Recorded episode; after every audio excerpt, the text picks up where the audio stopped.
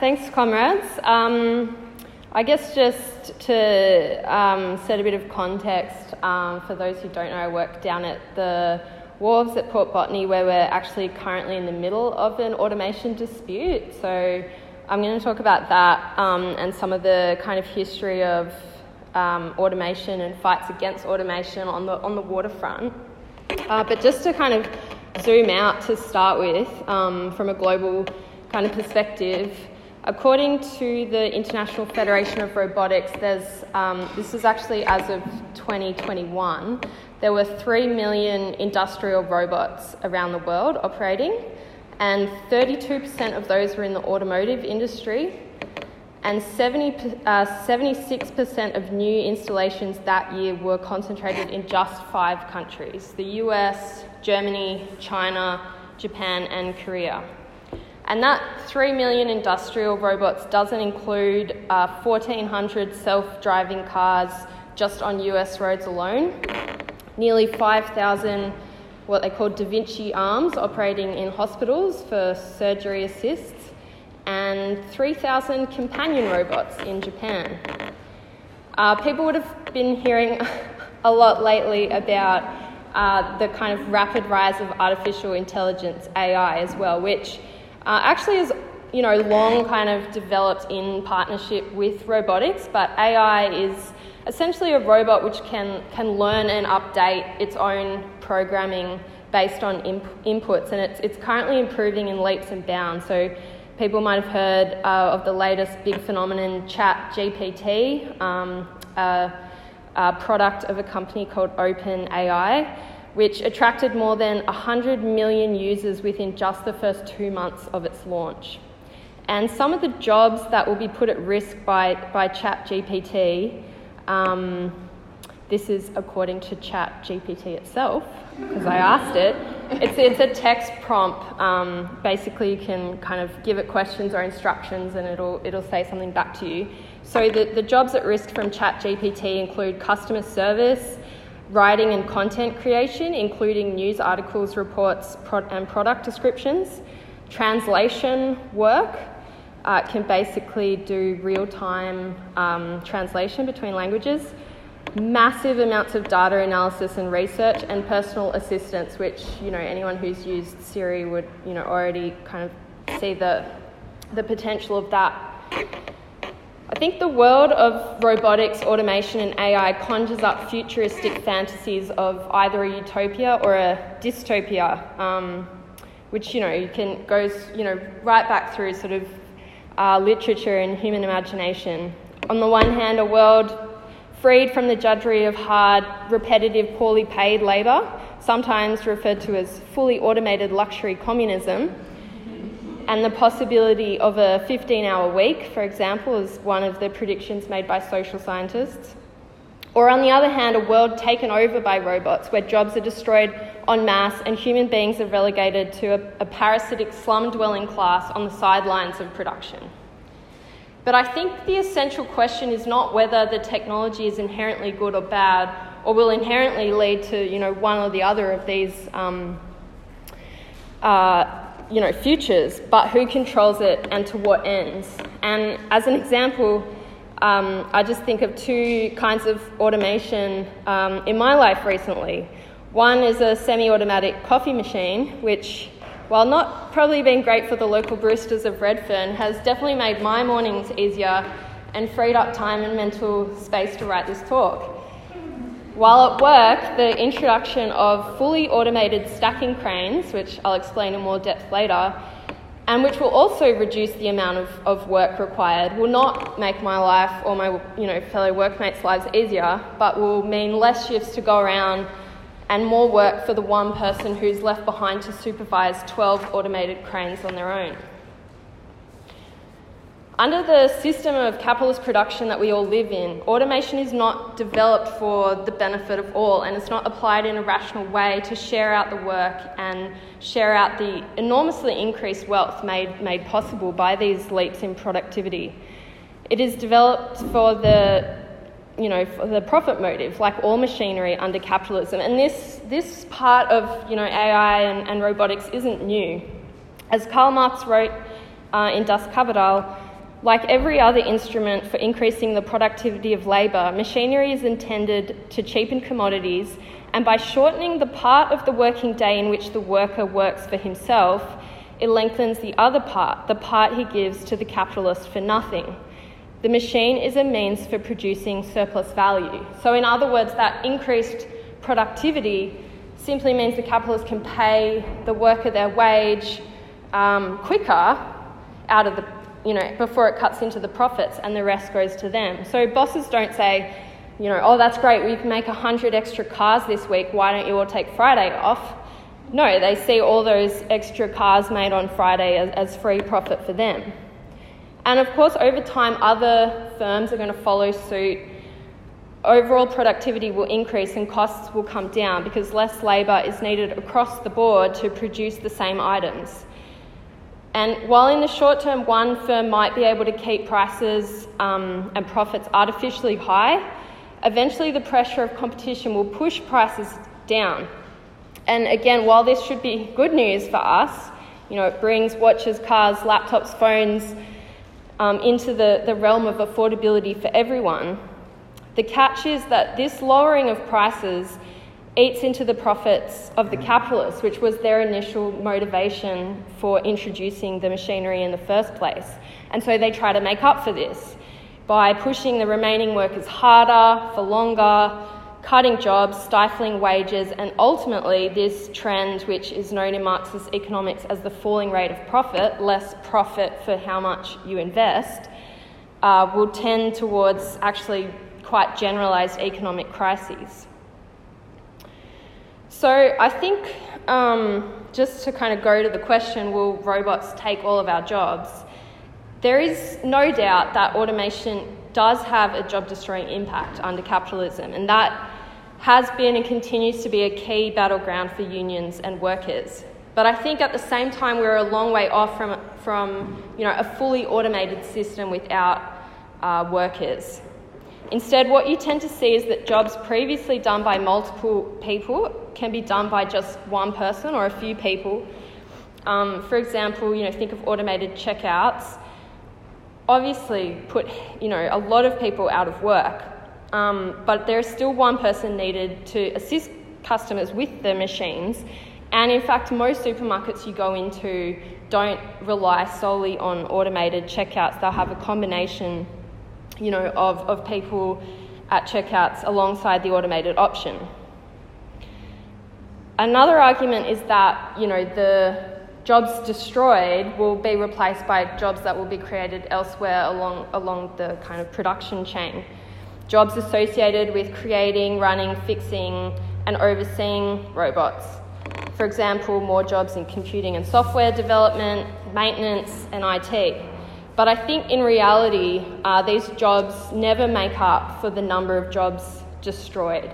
And beyond that, many of them are in newer ununionised industries or can be insidiously reclassified as management roles. And actually, reading about this made me think that at the wharves, um, IT staff have become like quite an integral part of actually running the terminal. But they sit upstairs with management as part of the corporate team even though their job is effectively a new form of maintenance work, whereas mechanical maintenance engineers are covered by the MUA agreement. I think for the remaining workers, um, the consequence of automation is the, the transformation of the work. Chris Harman wrote an excellent pamphlet in the late 70s called Is a Machine After Your Job? And it was written at a time of mass introduction of computers into especially white collar work and eventually blue collar work as well. But it was a transformative period where the computer had gone from this like mammoth machine that took up a whole room and needed multiple people to run it to something that could be fit in a briefcase. And so you can imagine just how like fundamentally that transformed the world of work. But one of the points he makes that is that the experience of nearly all new technology is not in fact contrary to the propaganda that it makes you know, it gets rid of the boring, repetitive tasks. Actually, in this case, workers found themselves under more pressure than ever before to carry out these very boring, repetitive tasks. And one example he used was a Fleet Street worker who um, was just using the word processor, sort of precursor to the current computers we have, where he said all the natural breaks you get using a typewriter when you change the paper, shift the margin, move from one job to another disappear since the word processor does all these things for you at a very high speed. So essentially, you know, all those little breaks that came with the more manual form of typing were destroyed by the word processor, and the workers were rather forced to keep up with the pace of the machine.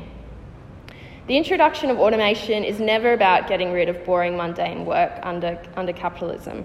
And actually, one of the primary motivations for capitalists is the, the de skilling of work because the more that they can break down the components um, of any particular job and break it into sections, some of which or all of which could be done by robots, but also by kind of demystifying this, you know, sometimes very skilled work that actually managers don't understand or aren't capable of themselves. They want to break this into a series of unskilled tasks, which gives the, the boss, you know, a, immensely greater control and makes the worker much more replaceable. If anything, capitalism is actually holding back the full potential of robotics because R&D funding typically isn't directed towards, you know, the elimination of unskilled, undesirable, poorly paid or dangerous work. You know, there's a reason we have automated car plants but not toilet cleaners. The main fight, I think, from a socialist perspective, is not against the introduction of technology per se, and there's a few reasons for that, but um, I think the main fight is the control is for control and the maximum benefit uh, to the workforce and more broadly to the working class and society. Specifically, some of the demands that have sort of been thrown up historically are a shorter working week with no loss of income, no reduction in the total workforce, no natural wastage, so um, natural attrition, um, and actually trying to maintain the, the full number of, of jobs currently in any workplace. No blurring of old demarcation lines between different kinds of works or increasing work intensity no new positions outside of union control, and written management guarantees that new technologies will not be used for surveillance and time management, which is another massive benefit of automation uh, for, for the bosses. The fight for the shorter working week has been a big one within the maritime industry, particularly in the 1970s with the introduction of containerized cargo. So now all our cargo comes in massive shipping containers this was actually like a, a big sort of revolution in, in how cargo was moved around the world. Before that, it was you know hoisted in in slings. Um, before that, it was you know carried out on on workers' backs. Uh, according to um, some research done by our comrade Penny Howard, who works as a researcher for the for the MUA, in March 1969, the first international container service arrived in Australia and in the 22 years between 1955 and 78, the tons of cargo handled in Australian ports doubled, but the number of registered waterside workers was reduced from 25,000 to 10,000 people. So more than half the workforce for more for double the amount of cargo. It was essentially a jobs massacre. Um, but it led the Waterside Workers Federation to fight for a 35 hour week, which was ultimately successful and actually entrenched in the stevedoring award, despite the, the government of the day directly intervening to try to, to stop this. So it was, you know, a win within a, a loss, I guess you could say. The Australian waterfront has been a testing ground for the use of autonomous vehicles in heavy industry. Um, an interesting little anecdote I didn't know before is that the Pat, uh, Patrick's uh, container terminal actually worked with Sydney University researchers to develop the autonomous um, container carrier called an Autostrad after the 1998 Patrick dispute. You can imagine they were keen to get rid of some of their workforce after that fight. The Patrick Brisbane terminal was converted to an automated operation in 2005 and then the refined technology was sold to equipment manufacturer Kalmar, which still sells us our cranes, um, and also sold to the, the mining industry. A recent report by the Centre of Innovation in Transport found that um, fully automated terminals do not represent better productivity rates than traditional terminals. And actually, MUA officials were sharing this report online just today. It sort of confirms what a lot of you know wharfies already instinctively know, which is that um, you know these massive um, terminal corporations frequently overestimate their potential to reduce jobs, and they often have to hire workers again after sacking them. So a fight that sort of developed there is to make sure that there are rehire lists of work of the same workers that have been made redundant to ensure their right of return before new people are re-employed. Um, but of course, again, this is a sort of win within a loss because ideally you want to fight the destruction of those jobs in the first place. But an example of this was the 2015 mass automation at Patrick's, um, where they went from 400 wharfies down to 210 but within two years had gone back up to, to 300. And in fact, about 50 people that were sacked and um, took redundancies were rehired within just three months. But my experience, and that's what I'm going to end on, is that many um, maritime workers sort of over rely on these facts uh, to say that we can fight automation sort of by letting it hang its own, own rope. So currently at um, Hutchison, that's the terminal I work at, we're fighting the full automation of um, already semi-automated stacking cranes, which load and unload the, the trucks. Um, so this will take us down from three to four workers uh, per 12 who can currently operate 12 cranes, uh, down to just one person to supervise 12 cranes. And we have a clause within our EBA that we, you know, fought for just in the, in the last round of bargaining and which the union hopes to replicate in future MUA agreements. And this clause prevents any redundancies as a result of automation and it enforces a 12 month consultation period, um, which are good things.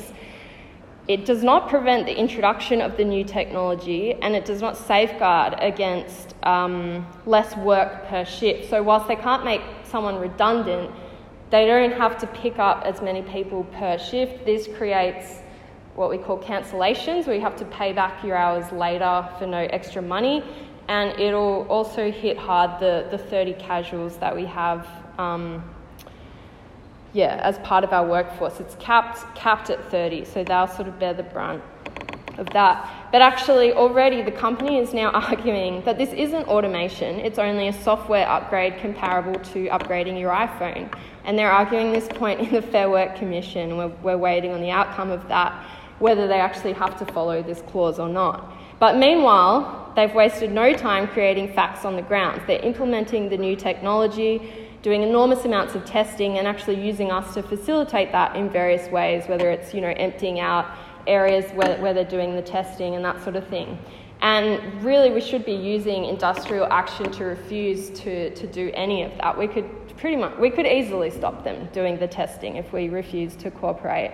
But you know, the current industrial laws and the unwillingness of the union to break those laws um, means that we haven't done that.